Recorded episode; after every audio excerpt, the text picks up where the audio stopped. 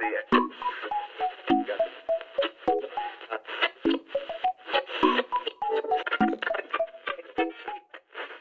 This is the Past Ball Podcast, a podcast that talks about MLB's past with facts and stories you need to hear in under the amount of time you could run around the bases. I'm your host, Matt. Baseball stitches. 108. That's the number of stitches on a baseball. Count them if you don't believe me. In 1934, MLB adopted a league-wide standard for the number of stitches on a ball. Before this, many manufacturers used different numbers of stitches. So why 108? One factor was the practicality of hand stitching the baseballs. 108 stitches allows for a balanced distribution of stitches, making it easier to sew the cover onto the ball. 108 has symbolic significance in various cultures and religions. For example, in Catholicism, there are 108 beads on a rosary. 108 stitches provide balance and stability to the ball to make sure it stays round during play. Four teams have won 108 games in a season, all resulting in a World Series championship.